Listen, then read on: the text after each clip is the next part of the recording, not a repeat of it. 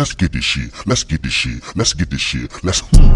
Top of the morning. Top of the morning. Top of the morning. Top of the morning. Top of the morning. Top of the morning. Top of the morning. What's good, y'all? Welcome back to another video. And in this video, we will be giving a review on One Piece Film Red. I'm gonna give you the good, the bad, and the are you dead ass? But before we get into the video, if you haven't already, please be sure to subscribe to the channel as well as the notification bell to get notified for more content that I put out. As well, if you end up enjoying the video, be sure to hit me with a like and leave a comment and let me know your thoughts on One Piece Film Red. And also, don't forget, there will be spoilers ahead. So, without any further ado, let's just get into it, y'all. If she ain't got a butt, fucking get into it, yo. So, One Piece Film Red has finally debuted in the US, and man, solid movie. I really, really enjoyed it. And to get my rating out the way right now, I gave it an 8 out of 10.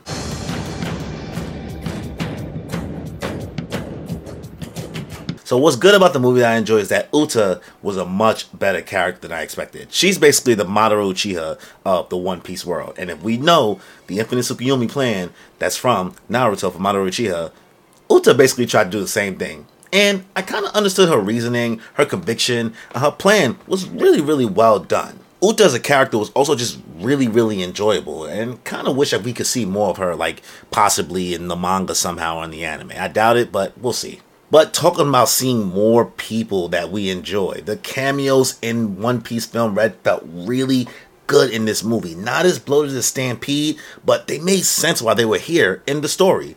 And the interactions were just really, really like good between like the Straw Hats and the other characters interacting with each other. They just the One Piece world just feels really lived in and really, really rich. And when we see these characters interact with each other and some of the things they say with each other, it's just believable.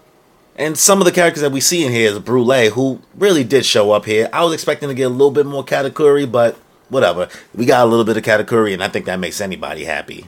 Oven was also here, and Oven was kind of whatever, but like he still did his thing. I still enjoyed seeing them on screen, kind of seeing all these people from Whole Cake that we haven't seen in forever. Now, a pleasant surprise for me that I actually enjoyed, which I wasn't sure that I was gonna enjoy, Beppo. For some reason, Beppo was actually pretty funny in this. He was the comedic, like he literally killed it in this movie for me comedically.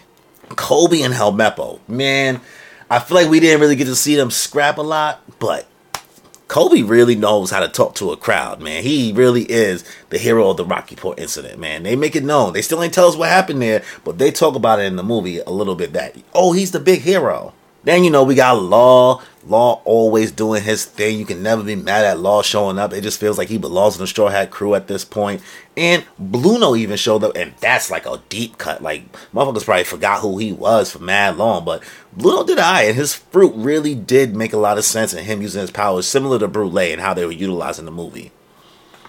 But the number one cameo I was just happy that got to do a lot was your boy Barto. Bartolomeo he is us. We are him. And he got to do his thing. So that was good to see. Also, the music in this movie was fire. I'm not gonna hold you.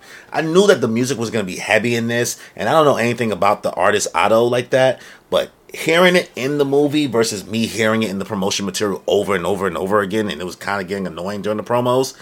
In the movie, the shit slaps, bro. It hits. Like it the music really does hit strong and it happens for a reason. The music is being integrated into the story. And not like in the sense of like some type of high school musical or glee or anything like that. It it's happening for a reason. Everything is purposely placed and the music is just really, really good. It's high quality stuff.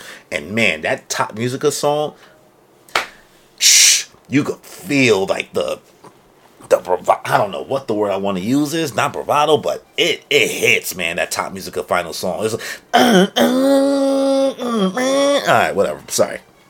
Stop it. Get some help. Also, the animation quality in this is really, really good. I know the One Piece films have been really good animation quality wise. Also, the animation quality in this movie is really, really good. Honestly, it's always been good in the movie so far, and also like we know what Wano looks like in the anime, so should we have expected any less? But the CG in this is actually pretty well done. I feel like CG is starting to get really, really good in anime these days, even though some people are just to hate on it no matter what. Also, the way the Marines and the red haired pirates were utilizing this in this other world, because we are kind of in a dream world and we're separated, Mm, very interestingly done. I really liked how the Marines and Red Hair Pirates kind of combated against each other, but they didn't really do too much fighting. Just kind of the concept of them being present in the story was interesting. Also, there's a moment where Uta was really actually going to kill Luffy. Like, Luffy would have been dead, bruh. Because if you die in this dream world that Uta creates, you basically die in real life. And boy, Luffy better thank Shanks. and also, what's really, really good with this is the end credit scene. There's not the post credit scene isn't anything too crazy, but it was really nice to kind of just get a visual of where everybody in the One Piece world who we've ever met is currently while listening to Uta's music. It was really, really like cute and refreshing. I liked it. And the last good thing I'll say is that you can really watch this movie, and I feel like it really is up in the air how canon and how filler you want it to be because there's some things in this that you like. I feel like we should take that home. I feel like I feel like that should be a fact. I don't know. It's it's really up to you. I think the, the community's going to debate about it for a while, but it will be what it will be. So that's the good with One Piece film, right? Let's get into the bad.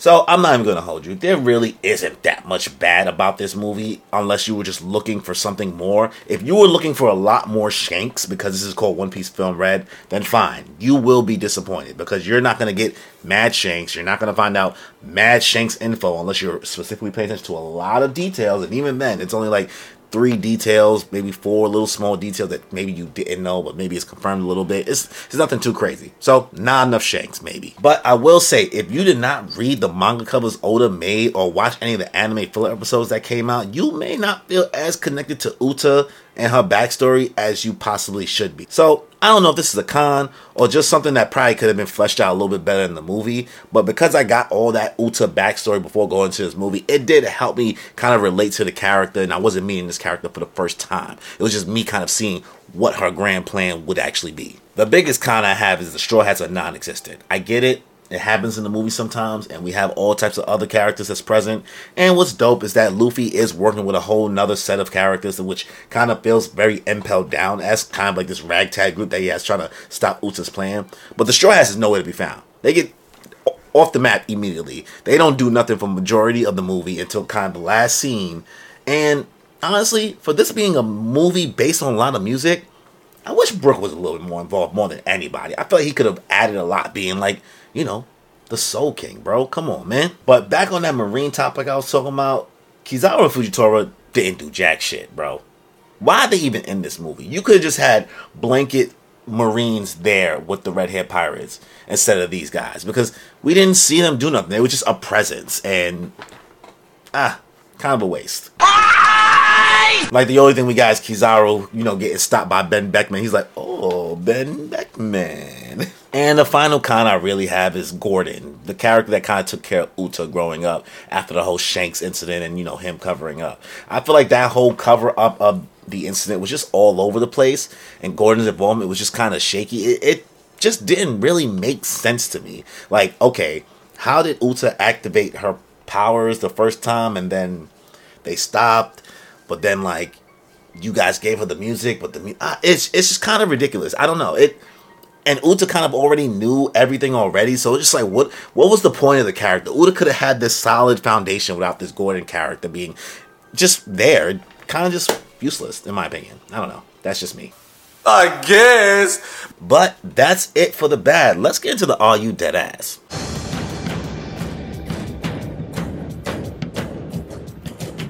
And for the first all You Dead Ass, let's get into Tot Musica.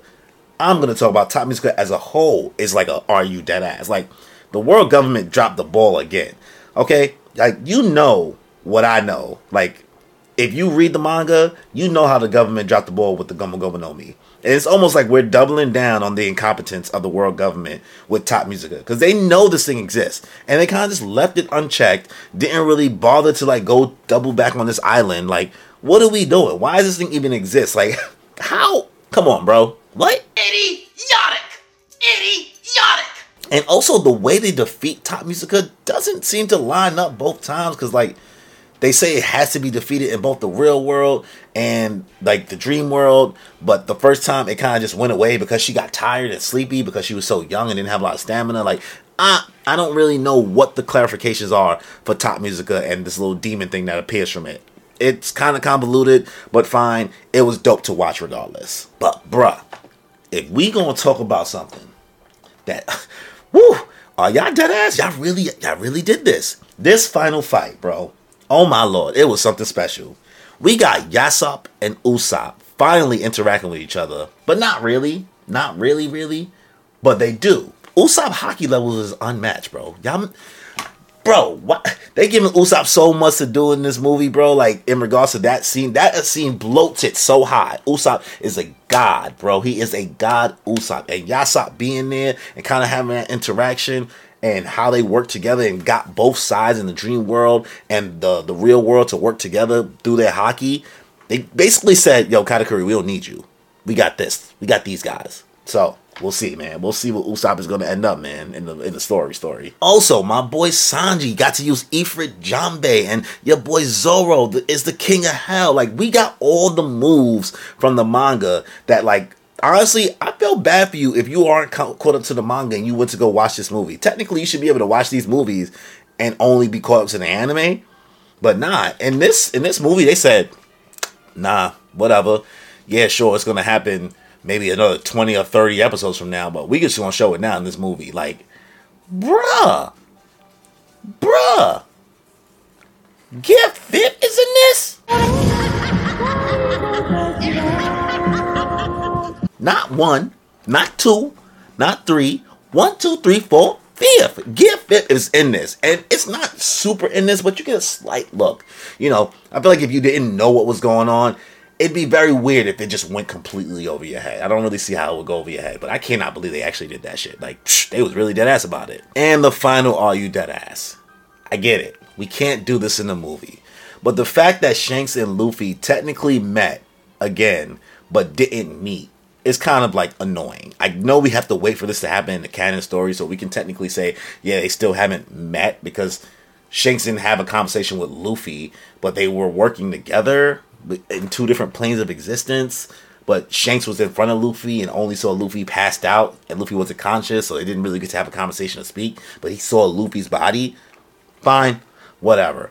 Also, we keep playing with Luffy's dream in this, bro. What is Luffy's dream? Because he says this little thing to Uta, like, yeah, we could create a new era together. Like he was trying to like get her to kind of change her mind on her plan, but we ain't never gonna get it, man. I don't know if that's considered a dead ass, but it's just like, oh, why I keep getting teased, bro. This movie really just tease you on things that we're waiting for in the manga as readers. So whatever. Bullshit, bullshit, bullshit, bullshit. But overall, bro, this movie is solid. I think you should go watch it if you're a One Piece fan. Definitely, you'll have to be caught up in the story. And if you haven't, you should watch the filler episodes that explain a little bit of Uta and also maybe try to see those cover stories in the manga without having to read too much into the manga if you can, because it'll teach you a lot more, you know, and it give you a lot more appreciation for Uta as a character in the movie. So, like I said, this movie is an 8 out of 10, and definitely go catch it out while you still can in theaters. Catch it out? Did I say that right? Whatever. But, you know, before we end the video, if you haven't already, please be sure to subscribe to the channel, as well as the notification bell to get notified for more content that I put out. As well, if you end up enjoying the video, be sure to hit me with a like and leave a comment, and let me know your thoughts on One Piece Film Red. So, on that note, y'all, enjoy your life. I'm feeling great and feel the vibe. I'm really grateful we alive. And I'm feeling great cause lately I've been on the way to something great. And I feel alive cause I create like every day and I'm on to